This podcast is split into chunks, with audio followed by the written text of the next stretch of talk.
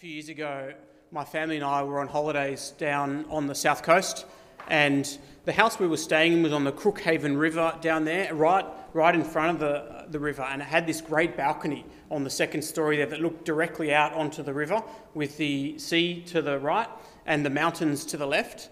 And I remember one afternoon, it was a, it was a summertime, and, and this summer storm rolled in from the mountains, and it was, a, it was such a, a kind of a dramatic moment. I still remember it quite clearly. You could, you could see it coming in over the hills, big and black, know, flashes of lightning, peals of thunder, and then before long you couldn't see the hills at all anymore.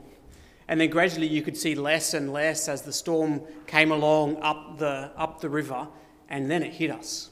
And boy, was it a storm. You know, pounding rain, you know, flashes of lightning again, booming thunder. And you know, I don't know about you, but I love storms. And I just kind of stood there on the balcony, kind of reveling in it. I love the, the energy and the excitement and the power of the storms. Although I was kind of glad that I wasn't out in the river at the time, or, or even more so out in the, in the ocean as the storm progressed out to sea it, that would have been, you know, frankly, probably terrifying. But it was such a like a dramatic and memorable moment, and I suspect that most of us here have been in a situation like that where you're really just overwhelmed by the, the, the power and the awesomeness of a storm. That was a bit of a Psalm 29 moment for me on the balcony that day, because Psalm 29 is about seeing the power of the storm and seeing how it points to the power of God who holds that storm in his hands. And the psalmist David, as a result, wants to give glory and praise to God. That's what this psalm is about. And it really breaks up pretty neatly into three sections. And the first section uh, is really a call to praise God and and to give glory to God. Have a look at verses 1 and 2 with me. Ascribe to the Lord, you heavenly beings. Ascribe to the Lord glory and strength. Ascribe to the Lord the glory due his name. Worship the Lord in the splendour of his holiness. Praise God, it's saying. Uh, praising is about giving glory where it is due, ascribing to God the glory that is due to him. And notice that in verse 1 there, this psalm calls even the heavenly beings, that the angels, to give glory to God. It reminds me of the, the book of the last book of the Bible, the book of Revelation, where the, it, you, you're kind of given a scene of the throne room of God with countless thousands of majestic angels gathered around the throne of God. And every one of them bows down and worships and praises God because they know that He is the one who deserves all the glory. That's what verses 1 and 2 are about. It's, about. it's a call for even the heavenly beings to give glory to God because even in that glorious throne room of God, God is the one who deserves all the glory. But of course, as, as we read this, it's not the angels who need to be reminded of it verse 1 is talking to the angels, but it's directed towards us. We're the ones who are reading these words. Because if the heavenly beings, who are so glorious themselves, are called to give all the glory to God, how much more should we? Ascribe to the Lord the glory due to his name. Give God the glory that he alone deserves. Why is that something that we need to be told, you know, told to, told to do. Why do we need to be reminded to do this? We're surrounded by so much evidence of, of the majesty and power and glory of God. His, his fingerprints are everywhere around us. So the, the power of the storm, the majesty of the mountains, the raging of the sea, the, the hugeness of, of the universe and the night sky all around us. We're surrounded by these things. And yet we still need to be told, we still need to be reminded to give glory as we see that, to give glory to God. Why is that? Well, the Bible tells us that it's because we have blinded ourselves to the glory of God. We're still inspired by glorious things, but that instinct for glory has been corrupted so that we don't give glory where it's due. Romans chapter 1 tells us exactly this that humanity as a whole has blinded ourselves to the truth of God. And so we, we suppress the truth of God because we want something else. We want the good life that God gives, but not the God who gives them, gives those things to us. And so as a result, we worship the, the created things instead of the Creator who made them. That's Romans chapter 1, verse 25. And in ancient times, of course, they had what we would call a more primitive way of doing this. They would literally make gods out of the sun, the moon, the stars, the heavenly bodies, and worship them. And, and our kind of modern mindset mocks the, the, the stupidity of that, and rightly so. But that doesn't mean that we have instead return the glory to where it belongs and give glory to God. No, we just find more sophisticated ways to be blind to the glory of God. Later on this week, I'm going to be up at Katoomba for the uh, missionary conference that's up there, the Church Missionary Society conference that's up there.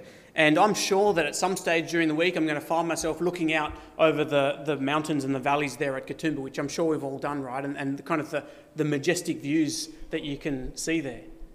And I know that kind of on the, on the world scale, our Blue Mountains are kind of barely hills, but they're still impressive, aren't they? They're still majestic. They still inspire awe, and people, tourists, come from all over the world just to, to see those.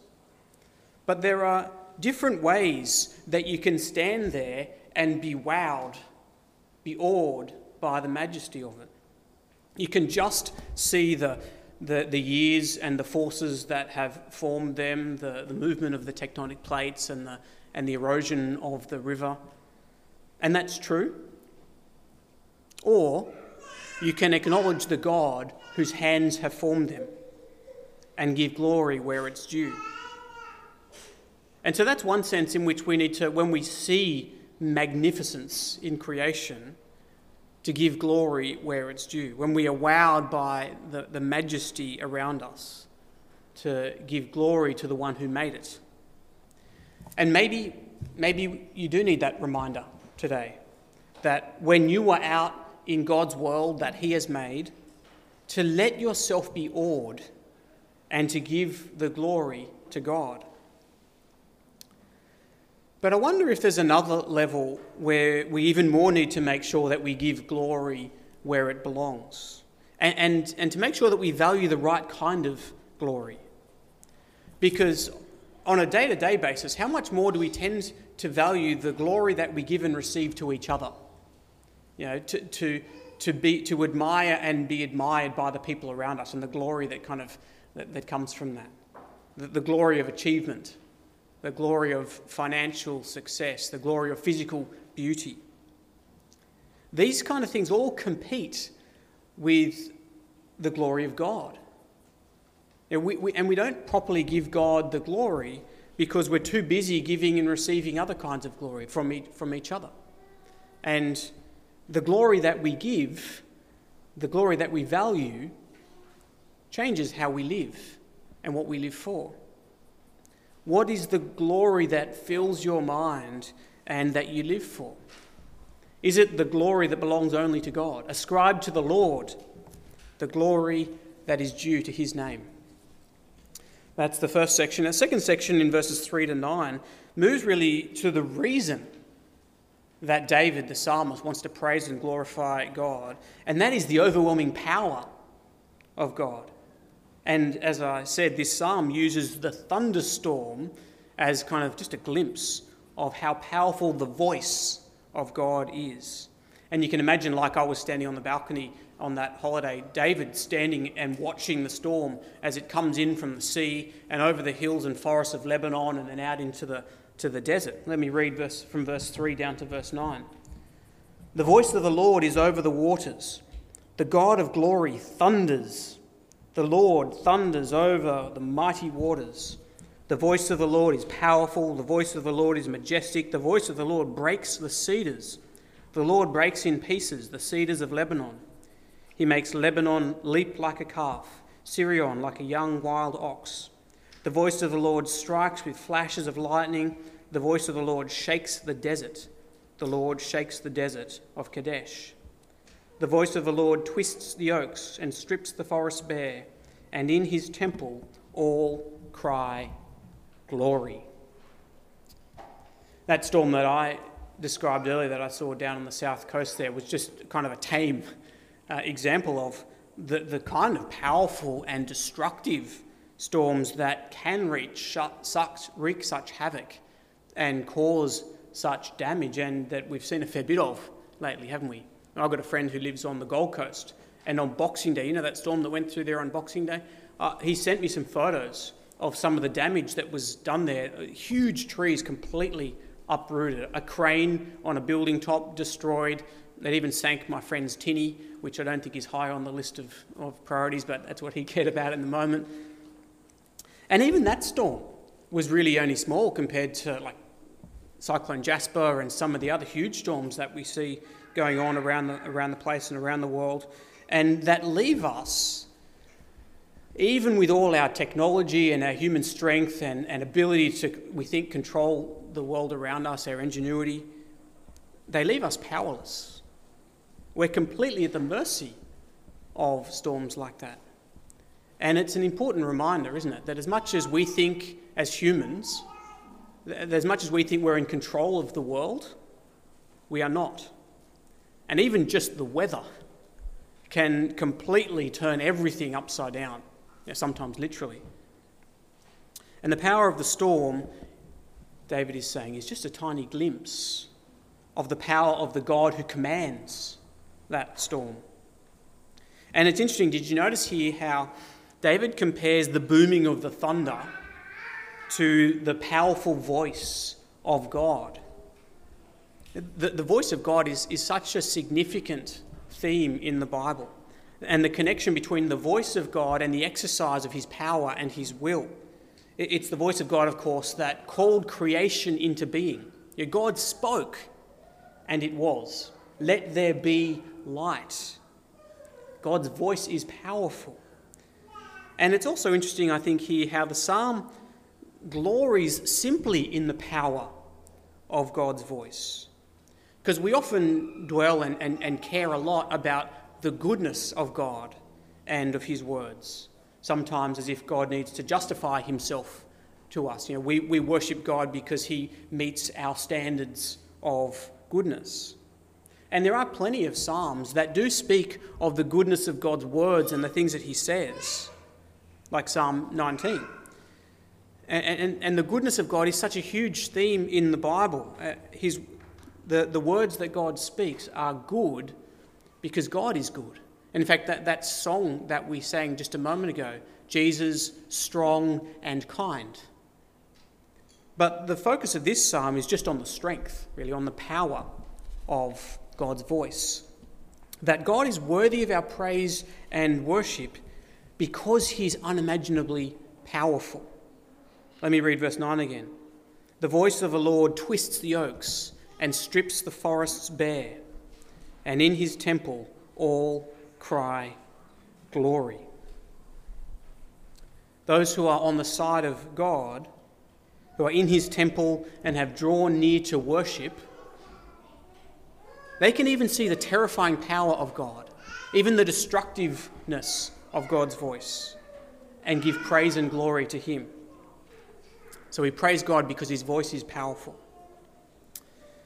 But there's more in the third section. Uh, speaks in the last two verses, verses 10 and 11, of God's powerful rule in both judgment and salvation. The reference to judgment is there in verse 10 as it speaks of the flood. Have a look at verse 10. The Lord sits enthroned over the flood. The Lord is enthroned as king forever. Now, the only other place in the Bible where this word flood occurs is in that most famous flood of, of the Noah's Ark fame. And that whole situation begins in Genesis 6 with these words about the corruption of humanity. It says this in Genesis 6, verse 5. You got that on the slide there? Yep. The Lord saw how great the wickedness of the human race had become on the earth, and that every inclination of the thoughts of the human heart was only evil all the time. The Lord regretted that he had made human beings on the earth, and his heart was deeply troubled. And it goes on to say that as a result, God said, I'm going to wipe humanity off the face of the earth and start again with just one man, Noah. That was what the flood was about. It was God's judgment on the wickedness of man. And so when it says here in Psalm 29 that God sits enthroned over the flood, it's talking about God's rule in judgment. That God exercises, excuse me, that God exercises his power over the world in judgment. Now, that's probably an aspect of God's power that we don't particularly like to think about. We don't like to think about God's judgment, except perhaps sometimes on those people over there who you know, deserve it. But can you imagine, say, a police force that was powerless to enforce the law or to uphold the will of the courts, the judgment of the courts? I mean, that'd be both pathetic and terrifying at the same time. And sometimes we see that in nations around the world that are either too weak or too unstable to actually uphold the law. And it's not a pretty sight. Everyone is just kind of at the mercy of the biggest bully with the biggest stick. When, when there is not power to uphold judgment, it's, it's not a good thing. And all the complaints about why do the wicked prosper that the Psalms are full of and that most people cry to God at, at some point, why do the wicked prosper? Those complaints would be pointless. They, would fall on deaf ears if God was not powerful in judgment, if he didn't have the power to uphold judgment. And that's what verse 11 is telling us. The Lord sits enthroned over the flood of his judgment. But not only is God powerful in judgment, he's also powerful in salvation. And you see that in the last verse, verse 11. The Lord gives strength to his people. The Lord blesses his people with peace. Now, this is kind of the climax, really, of, of the psalm that because of his power, God's people are blessed with peace. That God's power is directed towards our good, towards peace. That even his power in judgment, in fact, you could say because of his power in judgment, because you can't have peace without judgment. As long as evil exists, you can't have, you can't have peace without the power to judge evil. I don't know if you've thought about that before. Although that becomes infinitely more complicated when the evil is, is within us, right? Because God's powerful judgment can't just be a strong arm and a, and a big sword. Well, it could be, but there'd be no one left to enjoy the peace. But God found a way. At the risk of sounding corny, it's the power of love. The love that led Jesus to the cross to take the judgment that we deserve, and the power that could not hold him in the grave, that death couldn't hold him in the grave. And, now, and so now Jesus stands as both the enforcer of God's judgment and the bringer of God's peace in salvation through forgiveness. And so on that last day when Jesus returns, he will do both of those things judgment and salvation. And in Acts chapter 10, the Apostle Peter, when he's speaking to Cornelius, the centurion, and his family, he speaks of exactly this. He, he says in, in Acts 10, verse uh, 42 and 43 Jesus is the one whom God appointed as judge of the living and the dead. All the prophets testify about him that everyone who believes in him receives forgiveness of sins through his name, judgment and salvation through forgiveness. That on that day when Jesus returns, he will be both judge and saviour. But only one of those things to any given person, either judge or saviour. And that's why Psalm 29 and verse 9 it's those in his temple who cry glory. You see that there? All in his temple cry glory. It's those who have drawn near to God, to, to know him, to take refuge in him, who will glory at his power in both judgment and salvation. Because we know the refuge from his judgment that comes through the salvation that Jesus has won for us by his blood. And so, do you notice that progression that, that we see throughout the psalm in what we praise God for? It's actually the same progression that we see throughout the Bible. That God's, it begins God's mighty power in creation, in the storm. That should bring forth praise to God from us. God's fingerprint in creation, they should call us to praise Him. We'd be fools not to.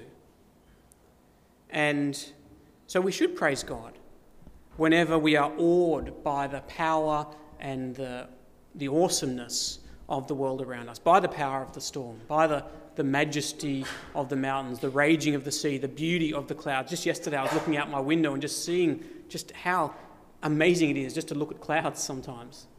Uh, the, the, the, the beauty of the, the night sky, the hugeness of the universe. We'd be fools to see that and not give glory to the God who made it, give glory where it's due. And so, next time you're in a storm, like David describes here, take that as an opportunity. Stand there and just marvel at the awesome power and majesty of the God who controls that storm. That is a reason to give praise and glory to God. But praise reaches its climax when we see the cross and the power of his love that he shows us there. And that progression that I mentioned is exactly what we see again in the heavenly throne room in the book of Revelation at the end of the Bible. The, the, the heavenly creatures, the angels gathered around the throne of God in God's throne room, praising and honouring God because He is the Creator, because He creates and sustains all things. But they don't stop there.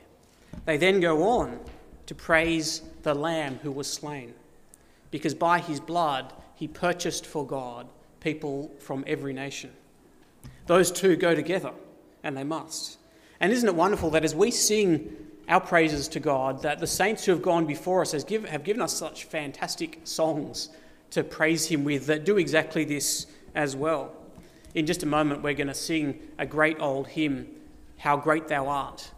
And I'm sure many of us know the lyrics, but let me uh, remind you of some of them, because it does exactly this that I've been saying. The first verse, O Lord my God, when I in awesome wonder consider all the works your hands have made, I see the stars, I hear the rolling thunder, your power throughout the universe displayed.